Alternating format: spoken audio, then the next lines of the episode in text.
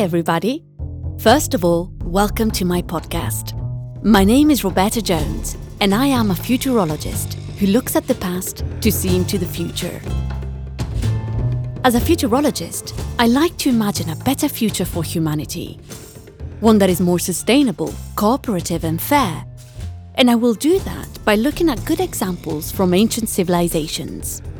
So relax and fasten your seatbelts because I'm going to take you on an epic journey through time and space to explore the myths, legends, and often untold stories of iconic works of art.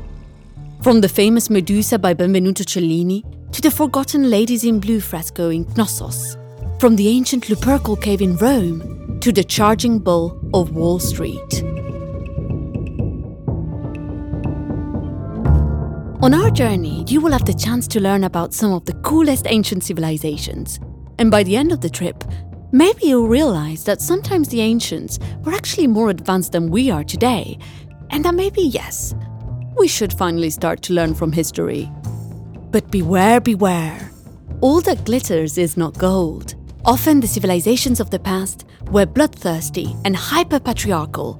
And even then, as now, you had to know which side to take. Roberta Jones has a clear idea which side of history we should follow, and would like to take you in that direction. So if you follow me on this adventure, you might soon find yourself playing with revolution. Do not be afraid.